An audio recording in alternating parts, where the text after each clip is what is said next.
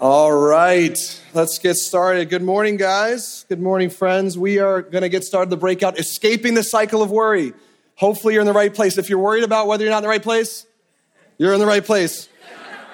Uh, if you guys don't know me, my name is Brian Parker. I work as the team leader for the Lehigh Valley campuses in Disciple Makers. Yes. And I'm married to my beautiful wife, Liz Parker. She's going to be joining us in a little bit. Have five amazing little kiddos at home, and uh, I'm excited to, to jump into this topic with you guys. I, uh, I feel like this topic, friends, worry, anxiety, uh, I don't feel like needs much of an introduction, simply because if you're human, if you're sitting here, likely it's something that uh, you struggle with, something that affects you, right? Whether that's something where you're just stressed out about something coming down the road, or maybe even something where you have panic attacks, right? There's just a whole spectrum of what worry and anxiety can look like. And so, thankfully, Jesus in the Gospels, particularly the Gospel of Matthew, addresses this very topic. He addresses it, and I think he gives us hope. And he gives us resources and, and a lot of promises in the midst of it. I'll be very upfront with you guys. I, um, I struggle probably most days with worry.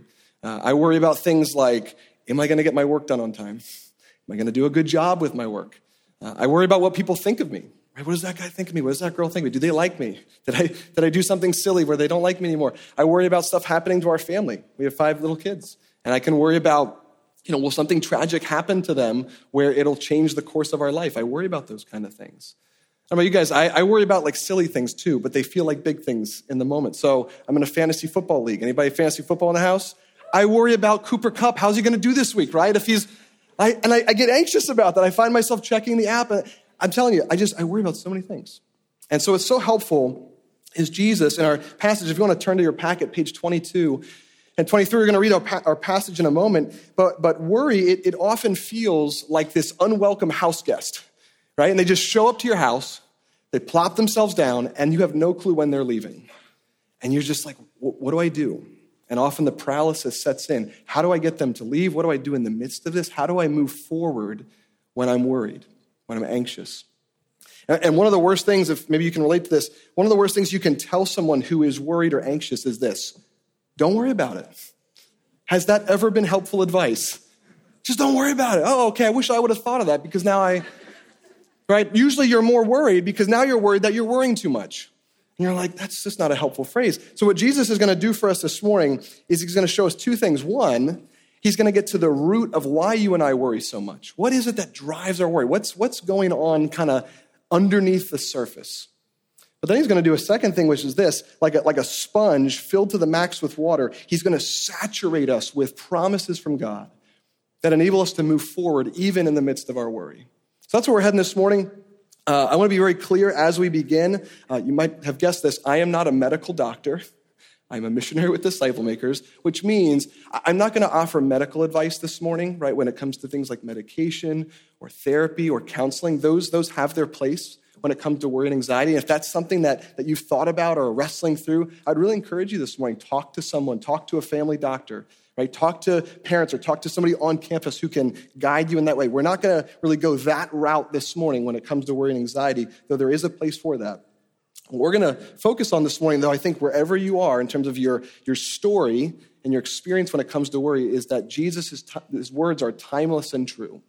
And they really give us hope in the midst of our worry. So let me pray for us, and then we'll just dive in together. Let's, let's pray. God, thank you that you are a God who we've, we've already seen this weekend comes close. God, you don't, you don't stay at arm's length when it comes to our struggle and our pain, and particularly our, our anxiety and our worry. God, you say in your word to cast all our anxieties on you. Why? Because, because you care for us. And so I pray this morning as we look at this topic, I pray that you would fill our lives with hope and courage and wisdom as we navigate what, what often feels very tricky and very um, paralyzing, which is, which is anxiety and worry. Would you guide us now? And help us to see more of you and your promises. We ask this in Jesus' name. Amen. Well, let me read for us our passage. This is uh, from Matthew chapter 6, uh, part of the Sermon on the Mount, one of Jesus' most famous teachings. This is what Jesus himself says, starting in verse 19. He says, Do not store up for yourselves treasures on earth where moth and rust destroy and where thieves break in and steal, but store up for yourselves treasures in heaven where moth and rust do not destroy, and where thieves do not break in and steal. For where your treasure is, there your heart will be also. The eye is the lamp of the body. If your eyes are good, your whole body will be full of light. But if your eyes are bad, your whole body will be full of darkness. If then the light within you is darkness, how great is that darkness? No one can serve two masters. Either he will hate the one and love the other, or he will be devoted to the one and despise the other. You cannot serve both God and money. Therefore, I tell you, do not worry about your life, what you will eat or drink, or about your body, what you will wear. Is not life more important than food, and the body more important than clothes? Look at the birds of the air. They do not sow or reap or store away in barns, and yet your heavenly Father feeds them. Are you not much more valuable than they? Who of you by worrying can add a single hour to his life? And why do you worry about your clothes? See how the lilies of the field grow. They do not labor or spin. Yet I tell you that not even Solomon, in all his splendor, was dressed like one of these. If that is how God clothes the grass of the field, which is here today, and tomorrow is thrown into the fire, will he not much more clothe you, oh, you have little faith? So do not worry, saying, What shall we eat, or, or what shall we drink, or, or what shall we wear? For the pagans run after all these things, and your heavenly Father knows that you need them. But seek first his kingdom and his righteousness, and all these things will be given to you as well. Therefore, do not worry about tomorrow, for tomorrow will worry about itself. Each day has enough trouble of its own. First thing we see Jesus do so helpfully in this passage is the first point on your outline. Jesus reveals to us the, the heart or the root behind our worry. In fact, Jesus assumes that you and I are going to worry. Did you catch it? Verse 25. He says, Therefore, I tell you, do not worry about your life, what you will eat, or about your body, what you will wear. But didn't we just establish those words, don't worry about it, are the most unhelpful words? How can Jesus, being the, the, the creator and, and, and, and savior and, and ultimate wise one, how can he say those words? Don't worry about your life. Well, he's assuming you've understood what's come before it verses 19 through 24. Whenever you see the word therefore in the Bible, it's like this big flashing arrow. Look what just came before it. Look what just came before it. So that's what we're going to do. We're going to jump back to the first half of the passage and understand what is driving our worry. What's, what's feeding into why we are so anxious so oftentimes. And here's what he says there's three things that often drive our worry. If you want to fill it in, the, the first is that we often store up the wrong kind of treasure. You and I, we try to store up the wrong kind of treasure. Jesus says that there are two kinds of treasure. Verse 19 there's, there's treasure on earth, there's earthly treasure. This is the treasure, he says, moth and rust destroy it. Thieves, they break in and steal. In other words, it's very temporary. Maybe think about like this. I want you to think back to 2010. How old was I in 2010? Think of your birthday that year. What did someone get you for a birthday present in 2010? Probably most of you were in elementary school, yes? Do you even remember what someone got you? It, and if you do, where is it now? I mean, probably in an attic or a basement. Maybe it went away at a yard sale, right? At, at, the very best, even if you still know where it is, likely someday it will end up in a junkyard to rot and, and decay and be destroyed. Jesus says, if you try to store that kind of treasure, expect to worry. Why? Because you'll try to make temporary things last forever. It's a lesson in futility, it's a recipe for worry. And see, the, the, the, the helpful part of this, it's not just material things that earthly treasure uh, defines, it's, it's other things, right, that, that, that, don't last, right? Our reputation. How many of you guys are, are so worried about what other people think of you? I can worry about that.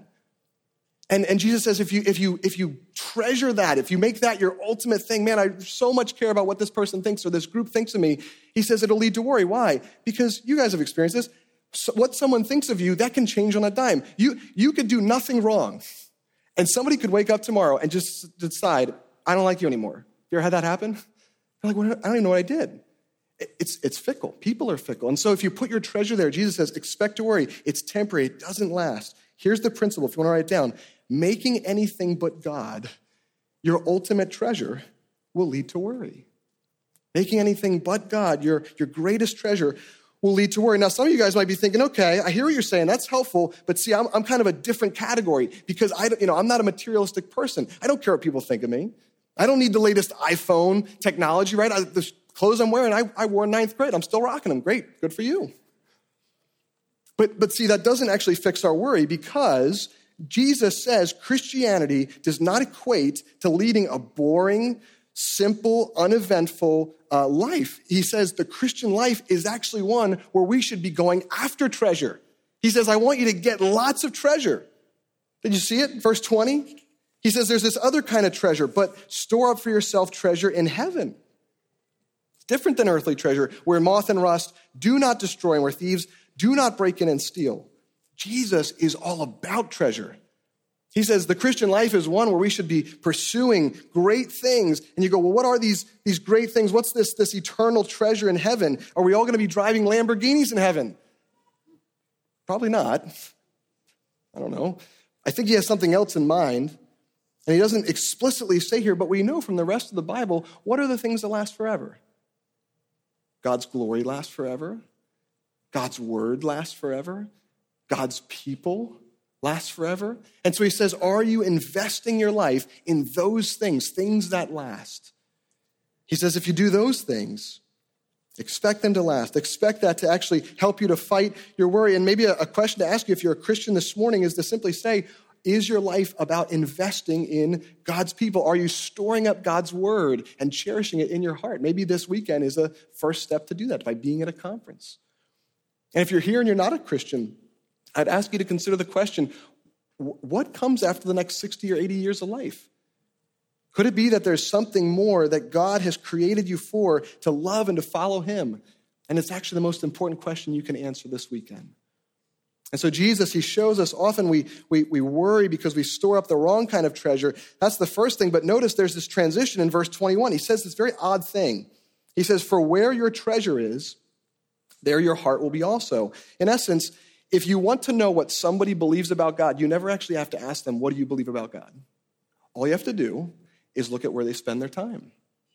Look at their browsing history on their phone. Look at their checkbook or their credit card statement. What are the things that they're pursuing? Jesus says, Is their life full of things that bring God glory, or is their life full of things that bring themselves glory? And then he transitions again, verse 22. It's almost a little bit mysterious what he's saying. He says, The eye is the lamp of the body. If your eyes are good, your whole body will be full of light, but if your eyes are bad, your whole body will be full of darkness. What is Jesus saying there? He's saying this the, the things that you and I, the lamp of the body, our eyes, right? The, what we choose to look at with our physical eyes actually affects our emotional and spiritual state. Let me give you an illustration. Liz and I, my wife and I, our first year of marriage, we, we were renting an apartment in Emmaus, Pennsylvania, and uh, life was good, right? We had heat, thankfully. Uh, we even had air conditioning, central air. Like life was good. Even Wi-Fi was included in the, the deal. But then somehow along the line, I don't know, a year into marriage, we, we thought it'd be fun during one of our date nights to say like, what if we like lived in a house someday? Right? What if we like upgraded from an apartment to a house? What if we had more space and start? And so on date nights, I think it was a, what, a Wednesday night, we would go out and, and look at, you know, on Zillow.com, that's where we find houses, I guess. And sometimes we drive around neighborhoods and like park ourselves, hopefully not creepily, but like park ourselves on the side of a house and be like, what if we lived in a house like that someday? And what happened was, in this process of just kind of exploring and wondering, we started to get really anxious. And we started to ask questions like, what if when we go to actually be able to buy a house, we, we can't get a mortgage?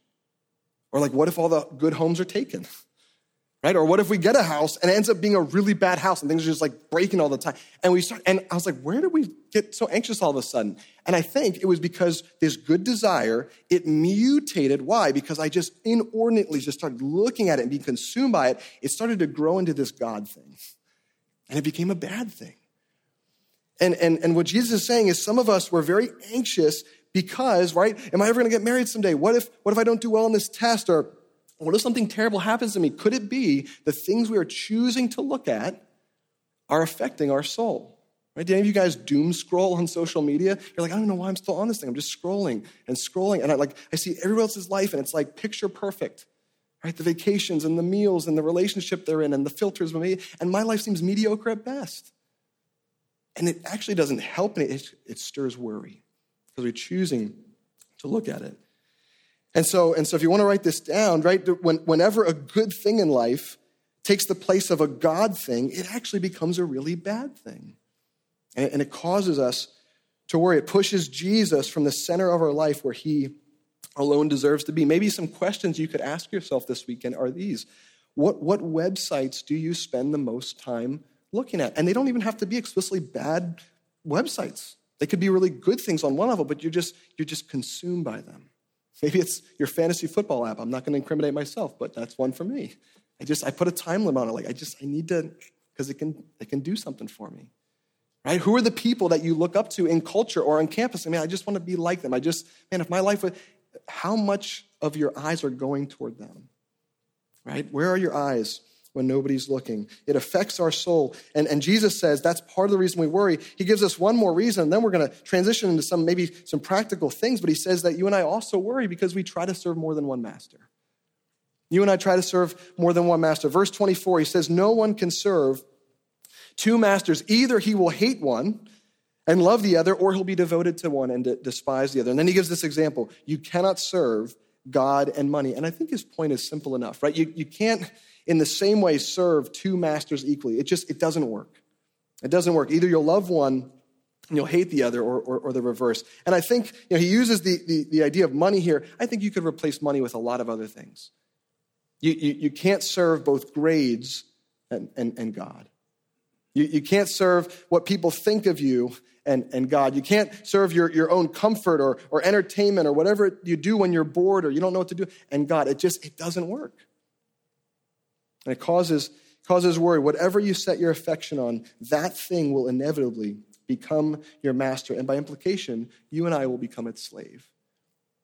And here's the saddest part about all the other things besides God that we, we make into our masters. They always overpromise us and they always underdeliver. I, I went to Gettysburg College back in the day, and you know, academics were important there, as they are at most colleges. And, and I remember you know, thinking, like, if I just get the 4.0 this semester, then it's like smooth sailing. If I just do well on this test, then I'm good. I'm not going to stress out. And what would happen? You, you, you get the good grade, maybe, and then you're good for what, a day until the next round of tests? Does that master actually deliver on its promises? No. Doesn't mean you don't work hard, sure. But, but you can't make any other thing a master except God himself. But see, Jesus is different. He comes along and he is actually is the master worthy of, of serving and following. And the Bible says that we've already seen that he's sovereign and he's created us for himself. And he, and he delights in us and he actually knows us through and through and, and he delivers on his promises. Real joy, real hope and wisdom and, and real forgiveness that, that takes away the stains of things that we're still ashamed of, that we still struggle with. And he gives us a new identity. Friends, if, if you hear nothing else, right, all these fill ins and all the things you hear this week, if you take nothing else from this session, hear this. The good news of the gospel is that Jesus gave up his treasure so that you and I, who have a debt of sin, might be welcomed in, might be made new, might become rich spiritually by having a restored relationship with God. That's the foundation. That's the thing that actually helps us to fight worry. Everything else on the second half, that's just bonus. That's the cherry on top. Why is that the core? Because if God has dealt with our greatest problem, the sin that could really sink us, that could separate us from God from all eternity, if He's already dealt with that problem, why do we doubt that He will help us in all the lesser things? The thing that we actually had to be worried about, God has already taken care of through Jesus Christ. Amen? And if you get that, then you can actually start to see some of the promises that he communicates to us. And if you're here and you're like, I don't know that I believe that, I feel like I'm still figuring that out, we are really thankful you're here this weekend. And I would just encourage you to keep leaning in. Who is this Jesus? What, why, why does he say we can't worry? Why, why does he say that he, my life is secure in his hands and all these things and I can trust him? And maybe to ask yourself a question if you're not a Christian are the things I'm trying in my life actually helping me be more and more free from worry? Like, is it actually working? And if it isn't, could it be that Jesus, his words are true? And so he lays this foundation of the gospel. He shows us why we worry, but then he's going to saturate us with promises. And that's the second half. Jesus helps us to actually fight our worry. Verses 25 through 34. I'm going to give you a few principles, and then I'm going to invite my wife Liz up just maybe to work through something very practical. But the first principle is this He says, if you want to be more and more free from worry and anxiety, expand your vision for life. Expand your vision for life. Verse 25 Is not life more important than food and the body more important than clothes? Friends, if, if, if you want to be free from worry, view life the way that God does. We've already talked about investing in, in heavenly treasure, things that last. And so, if you want to stop stressing out about the, the next test coming up, maybe the one you're like, I don't even know if I should be here this weekend because Monday is coming soon. And you're, and you're just stressing out about it. Here, here's, here's a way to fight that is to say, okay, it's important to work hard, yes. Bible talks about that too. Work hard in all that you do. But I'm not going to have that be my master. In other words, I'm not going to be dictated by other people's expectations of me, whether that's my own or, or my parents or a professor or the person in the union building that you see studying in your class. You're like, they're studying. I guess I should study because I don't want to miss out on studying. None of that drives you. The Lord drives you. you say, what, what am I going to do that honors you? And you've knit me together and you've given me my mind and you've given me these opportunities. And so I want to do what's going to honor you. And so that means that, that if you get the A on the test, praise God. Glory to God. But even if you work hard and you study and you're like, man, I just, I didn't do as well as I wanted to, it's not going to stop God's kingdom from moving forward, and it's not going to stop his work within you. It doesn't unrattle you, right? It, it, it, actually, you can still be secure no matter how you do. So the first thing we see is he expand your vision for life. What is life about? Is it not more than these things? So I put that quote there from Jim Elliot. Jim Elliot was a, a missionary um, to, to, people in Ecuador back in the, the mid 1900s. He was actually uh, killed by the very people that he was trying to reach with the gospel. But before he died, this is what he said He said, He is no fool who gives up what he cannot keep to gain what he cannot lose. What a profound quote. This is a man who knew where his identity was. And he said, No matter how life goes, I'm going to serve the king. And he did. Expand your vision for life. That's the first thing. Here's the second understand how valuable you are to God. I love this one. Understand how valuable you are to God. Verse 26, Jesus says, Look at the birds of the air. So just stop there. When's the last time you just looked up at the sky and looked at the birds? I mean, I know we're in a room right now. But today, when you're walking to lunch, I want you to look up. I don't know how many birds are in Harrisburg, but maybe there's a few, at least, hopefully. Right? But what does he say? They don't sow or reap or store away in barns, right? They don't have 401ks, they don't have Roth IRAs, and yet your heavenly Father feeds them. Are you not much more valuable than they? Here's what Jesus is saying. The, even the scavenger birds of the air that just pick whatever's on the ground, your father, God himself feeds them. He, he provides for them. And then here's Jesus' point. If you understand that, how much more valuable are you than even the birds? Here's his point. He'll, he'll, provide, for, he'll provide for you. Uh, you know, if, if that wasn't enough proof that, that God will provide for you, here's the greater proof. Jesus gave his life to give you life. In other words, Jesus has paid the highest price to bring you to himself, to save your life, to forgive your sins, to make you new. And why does that matter? Because we always take care of the things that are most valuable to us. It's why, if you have an iPhone or an Android, whatever, you likely have a case on your phone, yes? Why? Because you're like, if I drop it, I don't want it to break because it's a lot of money. We always take care of the things that we value.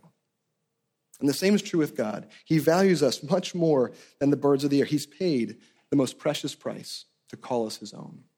How much more valuable? And it helps us to fight worry. Here's the third thing see the worthlessness of worry. Sometimes the Bible is just very simple to understand. See the worthlessness of worry. Verse 27, Jesus says, Who of you by worrying can add a single hour to his life? It's a rhetorical question. Nobody can add a single hour to his life or her life by, by worrying. You know, it's, it's kind of like this worry is like a rocking chair. It gives you something to do, but it gets you nowhere. Right? Does your worry actually accomplish anything? Remember when I was in sixth grade, I, um, I got, you know, over the overhead announcement, the day after school, tryouts for JV soccer. Okay, that, I play soccer, that's exciting. And so I was going to try out for the soccer team and sign the waiver or whatever. And then I, as I was getting in my mind ready to do this, I hear these other kids in class, the, the popular guys in school, that they're going to go and try out for the soccer team this week too. And you know what happened in my mind? I got so worried about what these other people at school were going to think of me if I tried out for the team and got cut. You know what I did? I never went out for the team. You know what happened? I never made the team. Showed those guys. It was worthless. Absolutely worthless. My worry accomplished nothing. It actually accomplished a lot of bad things. Didn't accomplish anything good. Maybe some Penn State people in the house will appreciate this. 2019 study at Penn State. This is what they found out about worry. They, they found out, I don't know how they figured this out, you can look for yourself. 91% of the things that you and I worry about, they never come to fruition. They never even happen. And yet, doesn't worry make this promise that it, it makes us feel like we're in control. If I can just think enough, maybe plug for Tori's session later, overthinking. If I can just kind of over, just, if I can, then maybe somehow I can fix the outcome. And Jesus says it, it, it never does anything. Doesn't mean we don't plan, but God is the one in control. You can trust that He will lead you and that He'll provide for you. That's the third thing. Here's the fourth celebrate how God has adorned you. Celebrate how God has adorned you. Verse 28 through 30, he says, Why do you worry about your clothes? Anybody struggled what they should wear this weekend? What am I going to wear? I can, I can worry about that. How much should I pack? We overpack. I don't know. See how the lilies of the field grow. They do not labor or spin. Yet I tell you, not even Solomon in all his splendor was dressed like one of these. If that is how God clothes the grass of the field, which is here today and thrown into the fire tomorrow, will he not much more clothe you of you a little faith? If you're not familiar with Solomon, Solomon was David's son. So we're talking about David this weekend, Boaz and Obed, and then David. Solomon is David's son. Solomon, what he's really known for in the Bible, he, he, he was a wise man. He wrote the book of Proverbs, a lot of it, but he was ridiculously wealthy. I mean, the man made Elon Musk and Jeff Bezos look like, I don't know, Solomon or up here, okay? The man's walk-in closets had walk-in closets. Like, you know, like that's the kind of wealth this guy had. And know what Jesus says? Not even Solomon. Like, he couldn't even clothe himself as, as beautifully as one of the flowers of the field, which, by the way, is beautiful one day and then tomorrow just it dies. And Jesus' point is this that you and I have been adorned. God has made us beautiful. He's, he's gifted us, He's knit us together, especially each and every one of us. You look around the room, we're all different looking and we all have different gifts, and that's amazing. That's, a, that's an awesome thing of the Lord. I mean, I, I was in the room just, what, 20 minutes ago, listening to some of you guys sing. You, some of you have incredible voices. And, you, and you, you, like, you can harmonize. And I'm like, I just want to learn how to do that someday. And, and it's just, you're like, I don't know, I just, I just sing and it comes out. And it's like, that's, God has adorned you. That's a gift. Some of you, your athletic ability, you just like, somebody puts a ball in your hand and you're like, whoop, and it just goes in a hoop. And you're like, I don't know. That's a gift from God. And, and it's to be cultivated. And it's just, that's, God has richly adorned you. Some of you, you walk into a room like this and you can kind of tell, you're like, that person's sad and they're struggling and that person wants to have good news. And nobody's told you, you just, you're intuitive. You have like emotional intelligence. That's a gift from God. God has richly adorned you. And I don't say those things to like puff up our ego, like, oh, but I say this because it's true. God could have made us very average and very plain and very all the same and all, you know, and, but no, he's, he's, he's, he's creative. And how does that help with worry? Because here's why if it, it, should, it should lead us to give thanks to our Creator and give thanks to our God. And you, it's very difficult to be thankful and anxious at the same time. Because when you're thankful, you're, you're looking upward and you're, you're looking outward. It's not even about you. When you're anxious, often you're consumed by, by yourself. And so here's my, here's my encouragement to you. Maybe as you walk the town, maybe when you have some free time this afternoon, spend a minute or two and just write down in your packet, man, this is something I'm thankful for to God. And if like struggling even for yourself, this is something I'm thankful you're doing in somebody else's life that I know. Maybe that shared some, something with me. And as you do that, it'll actually help you to more and more escape the cycle of worry. That's the fourth thing. Here's the fifth. We'll keep moving. Trust that God knows your needs better than you. Trust that He knows your needs better than you. I'm just running right to verse 32. He says, The pagans run after all these things, right? Clothes and food and all the things we stress out about. And your heavenly Father knows that you need them. I say this cautiously because I know there's we all have our different experiences with stress and anxiety, but could it be sometimes we're so anxious and stressed because actually at the root of it, we're actually very prideful? That we think we know better than the God who can see past, present, and future. And, and he says, Your heavenly Father already knows what you need. Later on in the Bible, Romans chapter 5 says this that while we were yet sinners, right, while we had a great need, what did God do? Christ died for us. Even before we asked God to help us, even before we knew we needed help, God already provided. Why will He not provide for the lesser things in life? God knows what we need. We can trust that if something is good for us, He will not withhold it from us. God knows our need. That's the fifth thing. Here's, here's the last thing I'm going to invite my wife up to share. Know that no one day is overloaded with trouble. No one day is overloaded with trouble. I'm getting that from verse 34. Jesus says, Therefore, do not worry about tomorrow, for tomorrow will worry about itself. Each day has enough trouble of its own. Why does Jesus say, Don't worry about tomorrow?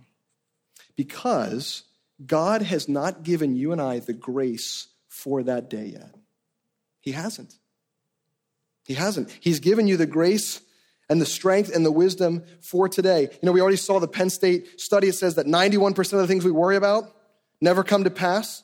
Or as that, that quote at the top of your, your outline says, the philosopher Michel de Montaigne, I think I'm pronouncing that right, says, My life has been full of terrible misfortunes, most of which never happened. It's a picture of worry. But here's my question What about the other 9%? Only 91%. There's, there's another 9% of things that we worry about that actually happen sometimes. And they're really can affect us and, and, and, and they're difficult. And, and, and, and when that stuff happens, what do, what do we do? And here's my maybe verse 34 how it helps. If we actually knew it was coming tomorrow, none of us would want to get out of bed. Like imagine somehow, won't happen, but imagine I told you somehow you could peer into the future, just 24 hours, and tomorrow you've, you've learned that you were going to break your leg. You just, it was, you can't change it, but you're gonna break your leg. Would any of you even show up at breakfast tomorrow? You're like, I don't even get out of bed. Like maybe the building's just gonna collapse on me. Like, how is my leg gonna break? I don't even wanna do tomorrow. But isn't that what we do when we worry? We're like, all these bad things are going to happen, and I'm so I'm, I'm stressed out about this. And and even if it happens, you're like, uh, God hasn't given you the resources for that yet. He's called you to live today, and then tomorrow He'll give you the resources you need for that day. That's, that's why I put uh, Lamentations 3. I don't know if it made it onto your outline. You can write it down. Lamentations chapter 3. The author says this The steadfast love of the Lord never ceases, His mercies never come to an end. Listen to this they are new every morning. It's like Panera bread, right? You never get day old bread at Panera. You never get day old grace and wisdom and strength with God. It's always fresh, new every morning. Great is your faithfulness. And so no day is overloaded with trouble. He will give us the grace we need for the moment that we're in. So let me wrap it up and, and invite Liz up here. Jesus says we, we, we worry, come up, because we, we, we, we, we pursue the wrong kind of treasure. Right? We take our eye off of Jesus. And, and so he helps us to, to, to refocus our eyes, to refocus our heart on him, and to know that he uh, and his heavenly Father provide for us. And so Liz is going to share an example from our own life of how to work through this. So on page 22, you notice there's kind of some fill in the blanks. That's really meant for you, not to maybe fill in now, you can take notes, but maybe some point later this weekend. Sometimes it feels like worry and it's like everything I'm anxious about. And sometimes it's actually a few things. And so this is a way to, to tease that out and to work through it. So, yes. Uh, just as a background, too, I can pinpoint when I started. Like, I have a vivid memory when I was three years old of worry just worrying about, um, and my stomach started to get sick and I couldn't even eat. And so, different seasons of my life, worry has showed up differently, um, whether it's actually been panic attacks. This past year, we've been through um, a deep road of suffering, or just worrying about a test when I was in college. So I have been on the array. And if anyone wants to talk after this session, I'd love to, to talk to you more um, and share more of my story or hear yours or questions that you might have. But let's work through the exercise um, on page 22. Uh, the worry that came that I'm facing right now um, is basically I got a text from a friend saying, Hey, I need to talk to you about something. Ugh. What do you mean you need to talk to me about something, right? Um, and so I realized I was worried about am I in trouble with this person? Or did I do something relationally wrong? Was what I was um, worried about. And I kept ruminating on this. And then point B identify how you express your anxiety. Powlison gives us a list of how this might play out tension headaches, obsessive thoughts, escaping to food or entertainment, panic. Um, for me, how this showed up was obsessive thinking mm. that I was like playing scenarios in my head. Okay, how did I interact with this person over the last few weeks? What did I say? What did I do? Um, and I would rehearse them in my head, and I'd kind of be out of it with our family. Like Brian would be like, Liz, what are you doing? And I'd be in my own thoughts. I also can't usually sleep, or I have my stomach feels pretty, you get it in your body too. It's pretty amazing how we're connected, how God has made us. Um, and so he says, say, okay, so why am I anxious?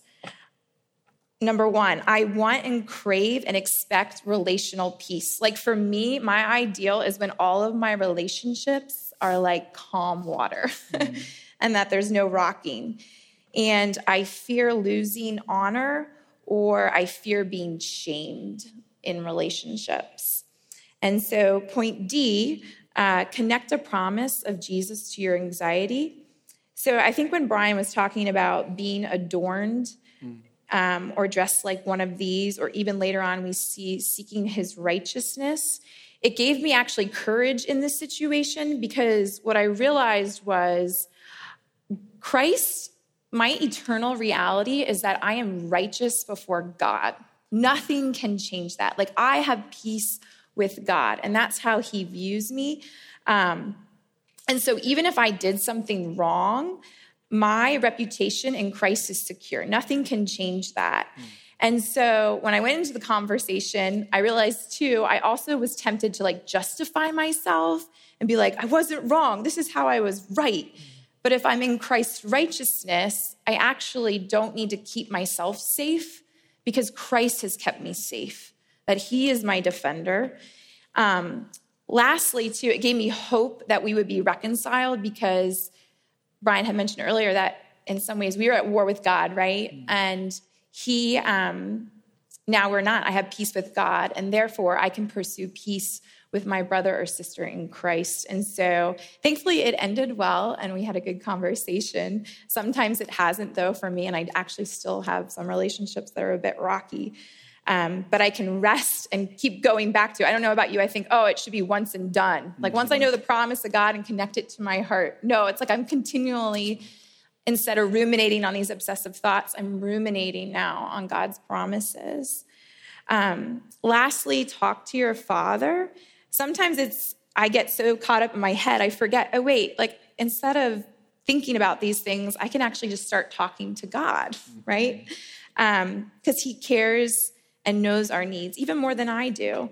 And so, a prayer that I wrote out, uh, really basic, is I'm super anxious I don't like guessing at what I did, Lord. What if I did something foolish? Um, thank you that you say I'm righteous, I'm right with you, and so I don't need to worry about tomorrow.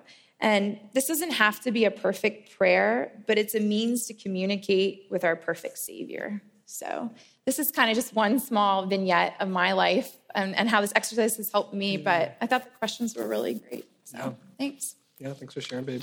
Um, so that's that's for you that you can use that if that's helpful to work through. You could share it with a friend maybe that you're trying to help through their anxiety or worry.